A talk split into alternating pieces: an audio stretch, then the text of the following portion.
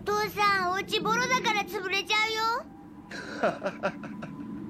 引っ越したばかりで潰れるのは困るな。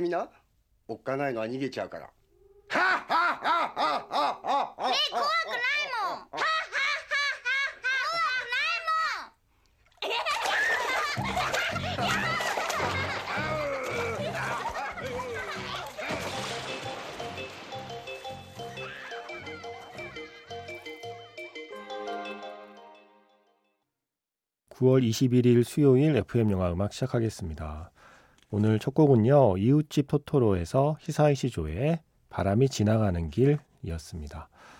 조서연 씨가 신청하셨어요. 이 시각 바람 소리가 너무 요란합니다 라고 어, 엊그저께 바람 무척 많이 불던 밤에 문자를 아니 미니 메시지를 남기셨어요. 방송 듣다가 문득 이웃집 토토로에 바람이 지나가는 길 신청해 봅니다. 부디 잔잔하게 지나가길 바라며라고. 그래서 음악만 들려드리려다가 영화 속의 이 장면이 생각이 났어요. 영화 속에서 이사 온 첫날 아빠하고 사치키하고 메이하고 같이 목욕을 하고 있는데 밖에서는 막 바람이 세게 불고 메이가 아빠 집이 무너질 것 같아요. 그랬더니 이사 온 첫날인데 집이 무너지면 안 되지 라고 약간 대수롭지 않게 얘기하는 순간 정말 무너질 것처럼 바람이 세차게 불죠. 잠시, 예, 잠시 고요한 침묵이 흐른 끝에 갑자기 아빠가 웃어요. 하, 하, 하, 하. 예. 이렇게 한번 웃어보렴 무서움이 달아날 거야. 라고 그런 아빠의 이야기를 듣고 아이들이 다 같이 하, 하, 하. 예, 신나게 웃으면서, 크게 웃으면서 물장구를 치면서 그렇게 바람이 부는 그 무서운 밤을 무사히 보내는 장면. 어, 도움이 될까요? 우리한테도 실제로 태풍이 올 때, 그리고 바람이 휘몰아칠 때, 음, 뭐 속는 셈 치고 한번 해보는 거죠.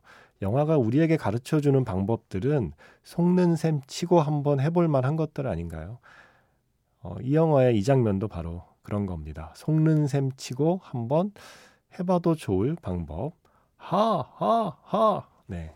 이렇게 혼자 웃다 보면 바람이 세차게 부는 무서운 밤도 무사히 이겨낼지도 모릅니다.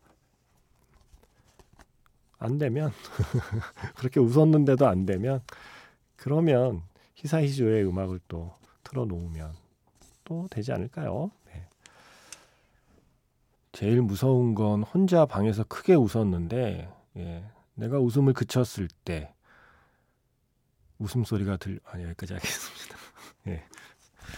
어, 분명히 나는 혼자 방에서 웃었는데 내 웃음이 끝난 뒤에 웃음소리가 들려올 때 방에서 울리는 메아리겠지? 그죠? 예 그걸 거예요. 예 무서워하지 마시고요. 자 문자번호 샵 8000번이고요. 짧게 보내시면 50원 길게 보내시면 100원의 추가 정보 이용료가 붙습니다. 스마트 라디오 미니 미니 어플은 무료이고요. 카카오톡 채널 FM 영화 음악으로 사연과 신청곡 많이 보내주세요 추억의 마니에서 프리실라 안의 Fine on the Outside 였습니다. 미야자키 하야오가 만들지 않은 지브리 애니메이션들이 또 있죠. 그 중에서 음, 제가 이 감독 작품들을 잘 본 것 같아요. 요네바야시 히로마사 다 본 건 아니지만 제가 본 두 편 마루 밑 아리에티하고 추억의 마니는 두 편 다 제 취향이었습니다. 어, 추억의 마니 좋았어요. 음, 아까 좀 무서운 밤에 바람 세차게 부는 밤에 하하하 웃어도 계속 무섭다면 그 다음엔 프리실라 안의 목소리에 기대어 보는 것도 좋다고 생각해요. 뭐 제 취향이긴 한데 저는 이 프리실라 안의 노래를 듣고 있으면 뭔가 마음이 좀 편안해져요. 토닥토닥 뮤직이라고 이름을 붙여도 될 것 같아요. 누군가 이렇게 마치 엄마가 어릴 때 이렇게 등 토닥토닥 하면서 안심시켜 주듯이 뭔가 늘 이 프리실라 안의 이런 노래들이 좀 토닥토닥 등을 좀 두드려 주는 느낌의 노래거든요. 저한테는 뭐 도움이 될 수도 있습니다. 추억의 마니 역시 땡플릭스에 있어요. 지브리 애니메이션 다 올라와 있습니다. 2412번 쓰시는 분의 신청곡 준비했습니다. 이 추억의 마니도 이 애니메이션을 보고 나면 이 둥근 보름달의 이미지가 머릿속에 남거든요. 어, 그래서 이 곡으로 자연스럽게 이어지게 되나 봐요. 저의 이 알고리즘이, 내적 알고리즘이. 이분께서 신청한 게 신세기 에반게리온에서 클레어의 Fly Me to the Moon이거든요. 오랜만에 듣겠습니다. 기존에 있던 곡을 좀 새로운 느낌으로 커버한 노래 세 곡 이어봤습니다. 먼저 2412번 쓰시는 분의 신청곡 신세기 에반게리온 사운드 트랙에서 클레어의 Me to the Moon이었고요. 이어서 미녀와 야수의 그 Beauty and the Beast를 예전에 베벨 질베르토라고 했었는데 이 발음이 더 비슷하대요. 베베우 지우베르투의 예, 노래로 보사노바로 다시 들었고요. 지금 끝난 곡 역시 보사노바 버전이에요. 영화 광복절 특사 사운드 트랙에서 김현철 그리고 도희선이 함께한 분홍 립스틱의 보사노바 버전입니다. 김원석 씨가 신청하신 곡이기도 한데 이 버전은 어떤가요? 보사노바로 부르는 분홍 립스틱. 음. 저는 괜찮았는데. 네. 아 그리고 김유덕 씨께서 영화 진주만 노래 신청해 주셨네요. Will Be 신청합니다. 당신을 가진 건 내 인생의 축복이었어요. 라는 가사와 마음 아픈, 가슴 아픈 그 마지막 장면이 오버랩 되네요. 좋은 영화와 좋은 영화 음악은 시간이라는 단어에 속박되지 않는다는 생각이 듭니다. 라고 하시면서 신청하신 곡 페이스 힐의 There You Will Be 준비해놨고 그 전에 음, 한스 짐머의 스코어 테네시를 먼저 들어볼 거예요. 예, 그래서 한스 짐머의 스코어 테네시 먼저 듣고요. 이어서 페이스 힐의 There You Will Be 이렇게 두 곡 영화 진주만에서 듣겠습니다.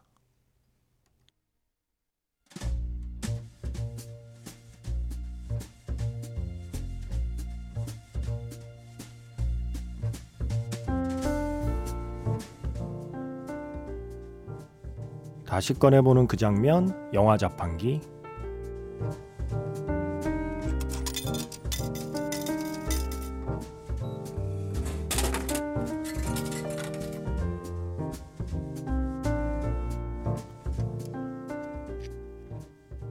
다시 꺼내보는 그 장면, 영화 자판기. 오늘 제가 자판기에서 뽑은 영화의 장면은요, 영화 남매의 여름밤에서 한 장면입니다. 장례식을 마치고 돌아온 세 명의 가족. 아빠, 옥주, 그리고 동생 동주가 밥상에 둘러앉아 밥을 먹고 있습니다. 그런데 갑자기 옥주가 울음을 터뜨리죠.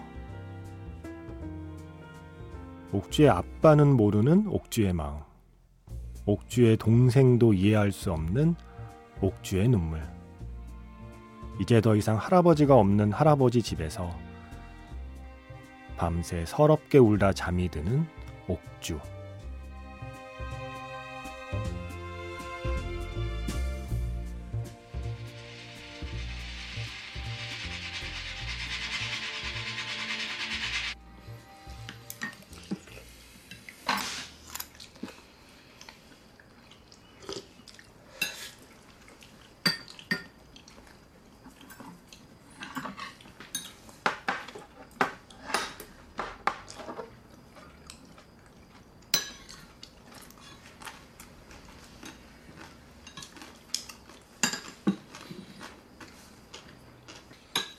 찌개가 좀 싱겁지.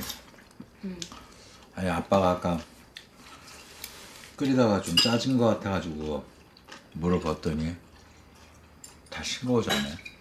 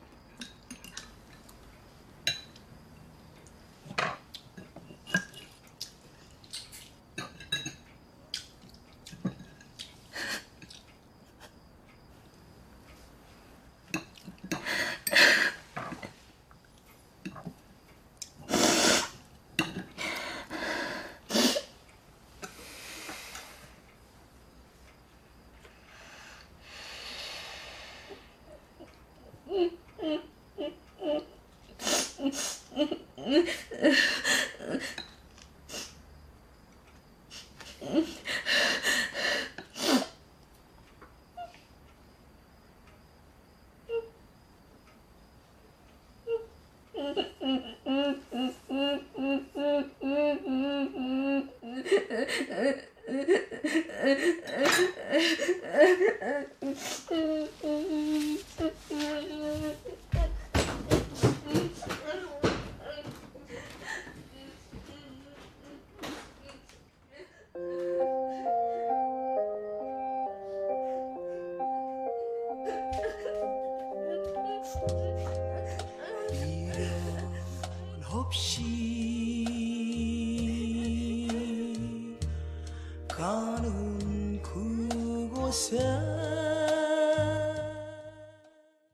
다시 꺼내보는 그 장면 영화 자판기 오늘 장면은 남매의 여름밤이었습니다.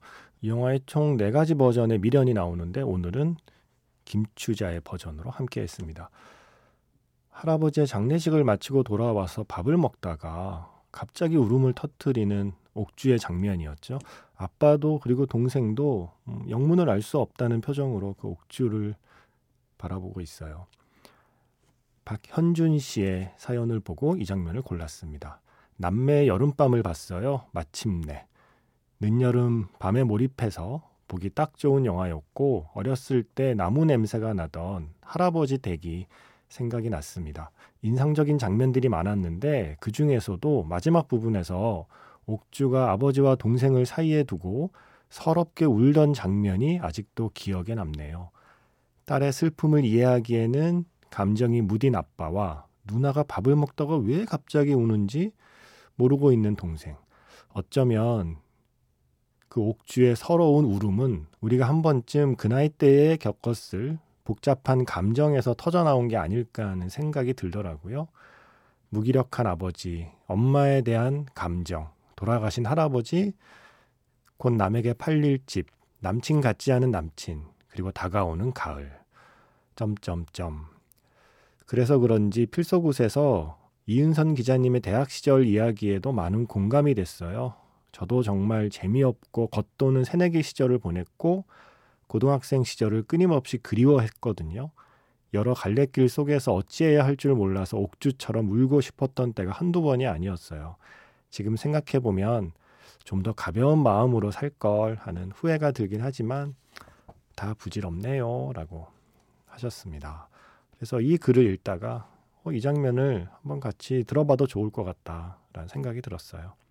비평가가 이 장면을 박현준 씨보다 더 잘 이해할 수 있을까? 평론가가 과연 세상에서 이 영화의 이 장면을 제일 잘 이해했다고 말할 수 있을까?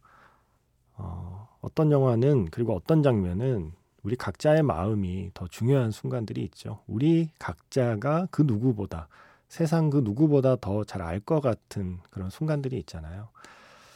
이 장면처럼요. 이 영화는 전 그래서 좋은 영화라고 생각해요. 내가 좀 알 것 같은 감정하고 내가 잘 알 수 없는 감정이 뒤섞여 있어요. 어, 내가 좀 알 것 같은 어떤 것들, 내가 그럼에도 불구하고 여전히 잘 알 수 없는 어떤 것들이 섞여 있는 영화를 저는 좋아합니다. 음, 내가 알 것 같은 것들은 히스토리가 되는 거고, 음, 여전히 알 수 없는 건 또 영원한 미스터리로 남는 거죠. 그래서 그런 내 히스토리를 자극하면서 또한 미스터리를 남기는 영화가 저는 오래 가더라고요. 이 남매의 여름밤처럼. 음, 글쎄요. 사람들이 그러잖아요. 어, 외로움은 이기는 거라고. 저는 그렇게 생각하지 않습니다. 외로움은 이기는 게 아니라 견디는 겁니다. 내 마음을 속속들이 다 이해해 주는 사람, 저는 어, 좀 비관적인 사람인데 없다고 생각해요. 내가 못하는 걸 남한테 기대하면 안 되죠. 내가 다른 사람, 뭐 아무리 가까운 사람이라도 그 마음 속속들이 이해하지 못하면서 누군가는 내 마음을 속속들이 알아주면 좋겠는데라는 기대가 저는 좀 무리한 기대라고 생각해서 예전역에 그 마음은 접었습니다. 음, 왜 그렇게 복싱 영화가 많이 나올까요? 복싱이야말로 인생에 대한 은유이기 때문이죠. 우리 모두는 어쩌면 끝나지 않는 그런 음, 빨리 끝나지 않을 것 같은 언제 끝날지 알 수 없는 경기를 계속 해나가는 복싱 선수 같은 거죠. 아, 그래서 류승환 감독 말이 명언이라니까요. 예, 수많은 복서들이 펀치가 세서 승리를 거두기도 하지만 대부분은 맷집으로 이깁니다. 그래서 뭐 삶이란 계속 맷집을 키우는 수밖에 없는 거죠. 그 맷집을 키우는데 어쩌면 영화라는 것도 도움을 줄 수 있고요. 미리 얻어맞는 어떤 상황, 내 인생에 아직 닥치지 않았지만 미리 영화를 얻어맞는 펀치들이 저의 맷집을 키워줘서 실제로 그 상황에 맞닥뜨렸을 때, 어, 좀 데미지를 덜 입게도 해주니까요. 아, 제가 예전에 경기 보다가 그 표현이 되게 재밌었어요. 해설자가 로프 반동. 예, 보통 코너에 몰리다가 이렇게 그 사각의 링에 그 사각을 만드는 로프에 몰렸을 때 위기 상황인데 로프 반동을 이용해서 빠져나오는 선수들의 모습을 보잖아요. 어, 그게 좀 인상적이었어요. 음, 나를 가두는 어떤 것이 또 때로는 음, 나를 살려주는 것이기도 하다. 뭐 가족이라는 게 좀 갑갑하기도 하고 나를 가두어두는 그런 사각형의 아주 작은 사각형을 형성하고 있는 그런 것처럼 보이긴 하지만 그런 울타리 같지만 또 위기 상황에서는 로프 반동으로 나를 다시 이렇게 세워주는 것도 가족일 때가 있잖아요. 뭐 모든 관계가 뭐 이런저런 어, 옥주는 그냥 울었을 뿐인데 예. 괜히 이렇게 말을 많이 하게 되네요. 오늘 오프닝에서 하하하 네, 웃으면 어, 무서움을 느끼지 않을 수 있다라는 이웃집 토토로의 대사를 소개해 드렸는데 또 때로는 이렇게 옥주처럼 엉엉엉 우는 것도 그 좀 감당하기 힘든 그 순간과 그 감정을 이겨내는 방법이기도 할 겁니다. 지금, 예, 지금 여러분에게 필요한 방법은 뭘까요? 웃음일까요? 울음일까요? 음, V4 벤데타의 음악을 골랐습니다. 줄리 런던의 Cry Me a River.